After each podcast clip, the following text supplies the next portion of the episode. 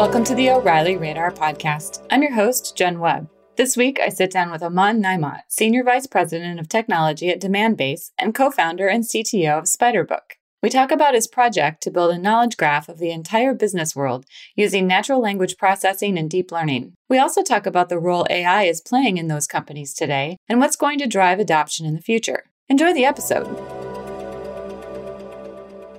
Thank you for joining me today, Aman. Exciting to be here. So let's start with a bit about your background. You've started sure. a number of successful companies and you have several patents. Can you talk a bit about your journey and what you're up to now? So well, that's interesting. I wasn't expecting that question, but I started my career building sales software since I was nineteen years old, which is sort of ironic for a kid to do, to build enterprise sales software, but that's how it sort of ended up. And really, I was quite always frustrated at how dumb sales software was when, you know, I started building these things. It just forms and extremely human-centric and doesn't really actually do anything for you. Whereas I saw people, you know, salespeople extremely uh, have strong intuition and have, in, you know, knowledge about industry or companies they're selling to. And, you know, that's sort of how I started. And, uh, you know, um, somehow I ended up in, you know, studying A I and natural language processing at Stanford, which is completely orthogonal to sales software and enterprise software at that time. In fact,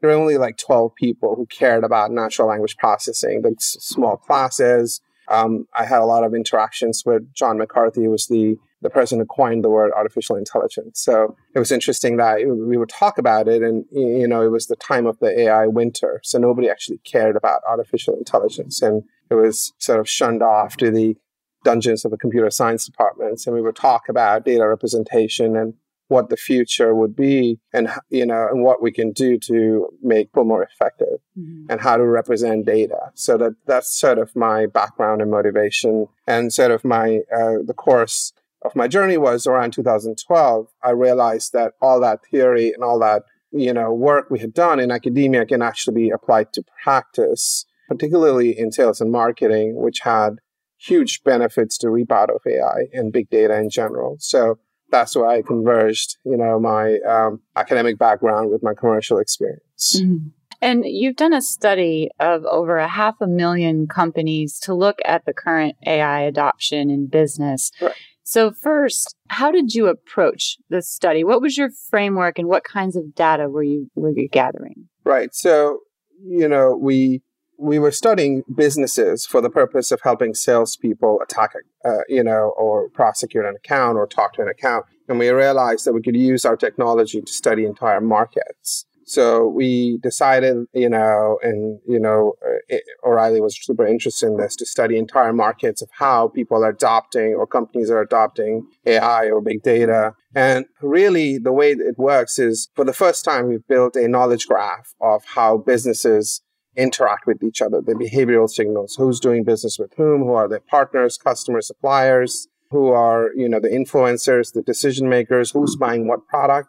So in essence, we have sort of for the first time built a universal database, if I, if I may, or a knowledge graph of the entire business world. And the way we do it, we, we use natural language processing and deep learning. Um, and we, the short answer for how we, what data sets we look at is everything. We we are now reading the entire business internet, you know, completely unstructured data from S E C filings, financial regula- regulatory filings, to tweets, to every blog post, every job post, um, every conference visit, every PowerPoint, every video. Uh, so it's really pretty comprehensive. And then we also have a lot of proprietary data on, around the business world as to who's reading or viewing what ad.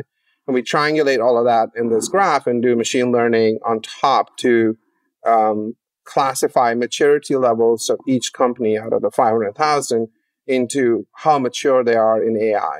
You know, how many people do they have working? What are they doing with it? What are the use cases? How much money are they spending?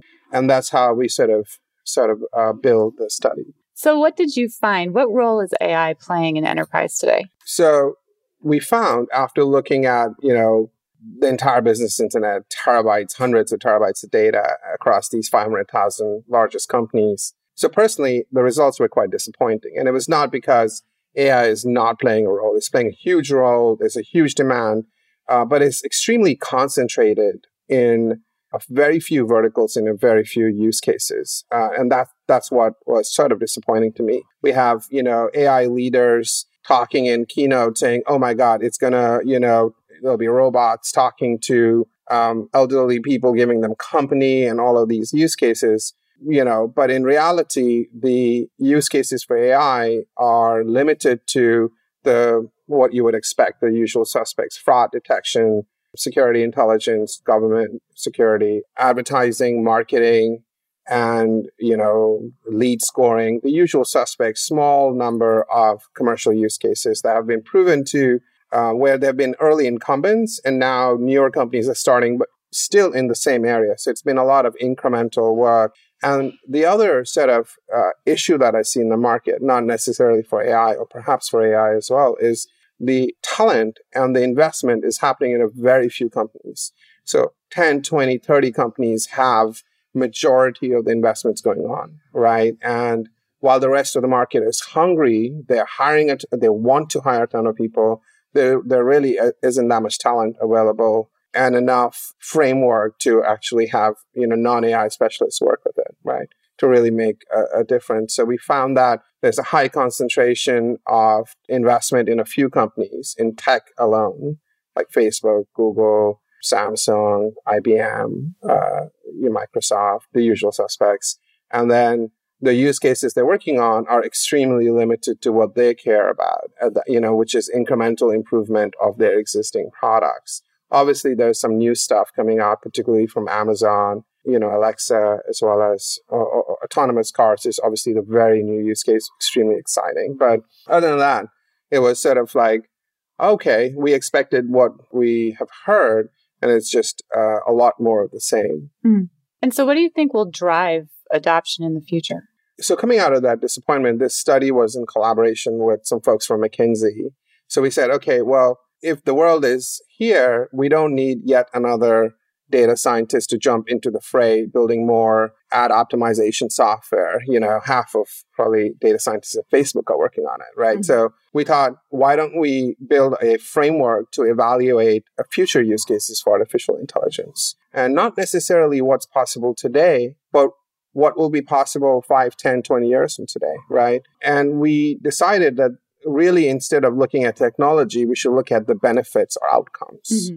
So what will benefit society the most from artificial intelligence? Um, so we came up with a framework to evaluate, you know, um, return of investment benefit or reduction in waste in society, and really built a set of use cases that we're presenting today on what will maximize, um, you know, benefits to society or minimize waste in society. And really what's going to drive adoption, I think, is um, a awareness of these problems. Because it just turns out, ironically, I'm a data scientist, that we tend to gravitate towards already published problems and already published results, obviously, so we can improve upon it. But it tends to be that we've ended up at the journey started at a random point of time, and we've eva- we've come to just incrementally improving that, right? In, like image recognition, right? Like, or ad optimization, or lead scoring, you know, or fraud detection. So the idea is to then motivate a new set of use cases, and then perhaps even develop technology when it where it's missing or lacking. What will drive adoption in A I, I, I think, is also investment. Mm-hmm. The current landscape, uh, according to our study, which was the first data-driven study of the market, was that only a few companies are really investing in it. You know, there's some interest in other places, uh, but, you know, companies like Google are really, you know, the C E O recently came out and said that A I is really how the company will be framed going forward.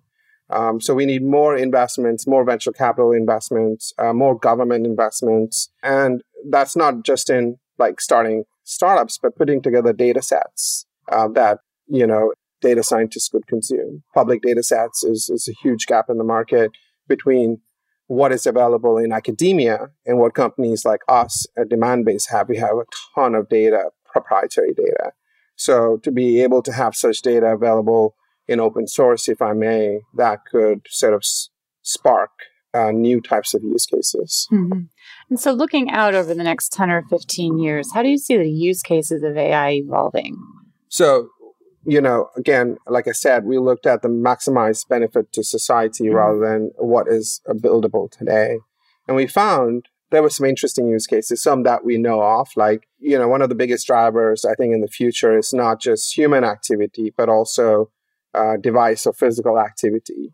So I- IoT or data generated from um, IoT devices would probably fuel a lot of these new use cases around monitoring, you know, monitoring uh, patients, monitoring homes, video crime monitoring. And that's an area which has huge market, ex- uh, very few uh, research and almost no investment in their area. Obviously, it's a highly regulated industry, healthcare, but it's a huge benefit to society, mm-hmm. um, especially with aging population, uh, to be able to do this remotely. Um, obviously, huge benefits to people as well. Um, the other use cases we saw that were non-IoT related, where or where we saw the biggest bang for the buck is um, law. legal contract mm-hmm. negotiations, right? A, a extremely sort of old school industry, ton of content. So part of our evaluation, we looked at where there's data, because without data, we can't build, you know, any kind of A I really. Uh, so wherever there's data, we can build A I. And certainly in legal, there's a lot of public data. There's a lot of contract databases. Stanford has a huge group uh, putting together these sort of databases, very few interests. There have been few com- couple of companies in the space, but really it's just greenfield.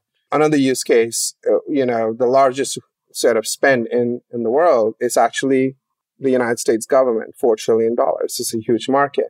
So how do you allocate those resources? Um, you know, is it possible that we can build systems that in essence become some sort of a A I-based representative democracy where you know, we can optimize the preferences of individual citizens. Mm-hmm. Um, today, most citizens are completely unaware of what's happening at their local government level or state level. Like if I ask you who's your state senator, you probably don't know. Nobody actually does. Yet the state level, um, pretty much, you know, they have the biggest impact to our lives. They control education, roads, you know, environment, uh, you know, and they have some of the largest budgets, um, healthcare. So, you know, there's certainly areas where we can, you know, try to understand individual preferences automatically. And there's a lot of data. For each bill that is passed, there are thousands and thousands of pages of feedback, text that A I can process and understand. So obviously, some of this is really far out, but that doesn't mean we can't do something today. Right. And so what do you think is lacking in the A I conversation today? I, I think what is lacking is, you know, certainly, the ability to outline some of the future problems and identify opportunities and go after them. You know, we're, there's also, while there has been a lot of investment in A I infrastructure, so big data, we are at Strata Hadoop, there have been massive investments in big data infrastructure. There's been massive investments in uh, collecting the data, but suddenly um, identifying use cases that are going to be fruitful to society, not just businesses, and investing into them. There has been no or very little government investment, or certainly the startup community doesn't know how to get that investment besides security intelligence, which is great, but like not all benefits to society is security or monitoring people. So healthcare is a huge area. Um, lack of open data sets mm-hmm. would really be helpful because we realized, or I realized as a data scientist, is you can use pretty naive algorithms. As long as you have the best data, it doesn't matter. If you have a ton of data, we process two, three billion page views a month. We can obviously predict how the web will behave in the B two B world. So the ability to have that data and content, you know, that large companies like Facebook and Google, and people like us have, is, you know, or even portions of it, it would be extremely beneficial to the larger community and perhaps in academia. Mm-hmm.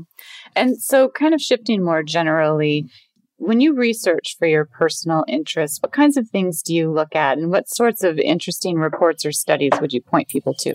That's that's an interesting question. So I, I started, you know, working in natural language processing pretty early, two thousand seven, two thousand eight, um, in two thousand twelve, in a more large-scale commercial sense. What's really interesting is that all the papers we find in academia in the simplest of A I problems, you know, like the most simplest being, uh, or at least uh, simple uh, superficially, is named entity recognition, which is the ability to recognize a name. This is a company, this is a person. And in academia, Uh, people have said this is a solved problem because it has reached ninety percent accuracy. But it turns out that in the real world, with the data of blogs and tweets, and that in reality, all the work we have done in academia in a problem we consider solved is actually only at forty, fifty percent F score mm-hmm. or very low accuracy. And because they were processing Reuters, you know, that's where the tests are and academic data is on. Whereas we're processing, you know, my tweet or Donald Trump's tweet, right? So it's uh, it's only, I think, you know, when I when I look at any problem, so these days I'm looking at content recommendation system or the ability to personalize or, or generate content automatically, uh, natural language generation. I do look at academia. So I just go to Google Scholar. I type in the word, you know, it ranks really well, which is always my go-to place is Google Scholar. And then I skim it, and then I, then I look at the numbers, and then I discount half of them and see what's useful. But only doing that, uh, some of the other things, so I studied under uh, Professor Manning, who's a leading uh, natural language processing scientist at Stanford. And one of the things he always used to say in the early days when I was learning this is just look at the data. Don't look at the papers. Don't look at research. Just get the data and look at examples, like literally look at data and read it, you know, or the raw data you have, and then start from there. Mm-hmm. So I always try to tell, you know, my group of data scientists, it's like, go look at the data first, scan the latest academic or, or commercial work, and then, you know, dig deeper into the problem, because it turns out any application of A I in the real world is unique. It's also much more complicated. It's a lot more dirty. Uh, there's a lot more dirty data in the real world. Uh, you know, any database is filled with duplicates and junk and stale data. So whereas academic work is generally over more pristine, smaller data sets. Right. And so to close our conversation today, what and or who are you finding inspiring? Yeah, so uh, I'm obviously extremely passionate about artificial intelligence and using that to benefit society um, and people, and uh, be it salespeople, but still, I think that's super exciting.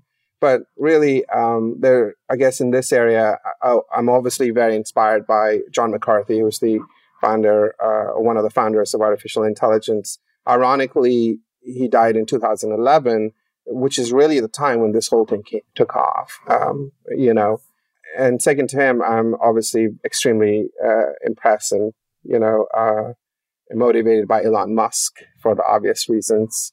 I'm not as sort of um, pessimistic about, you know, the adoption of A I. He believes in the singularity and it'll take over the world. And I think it's, it's fascinating. But I think there's tons of stuff we can do uh, to benefit society and businesses before we reach singularity. So obviously, you know, his ability to go into incumbent industries, like, you know, when I talk about government, you know, a lot of people or, or ability for in, individuals to have A I representatives in government rather than people. People think it's crazy, but, you know, it's the, he's the kind of guy who goes after like totally incumbent industries and, you know, unionized and everything and be successful at it. So I find it extremely motivating to sort of listen to him and uh, study his approach to problems and solutions. Well, thank you so much for talking with me today, Aman. This has been fun. Thank you.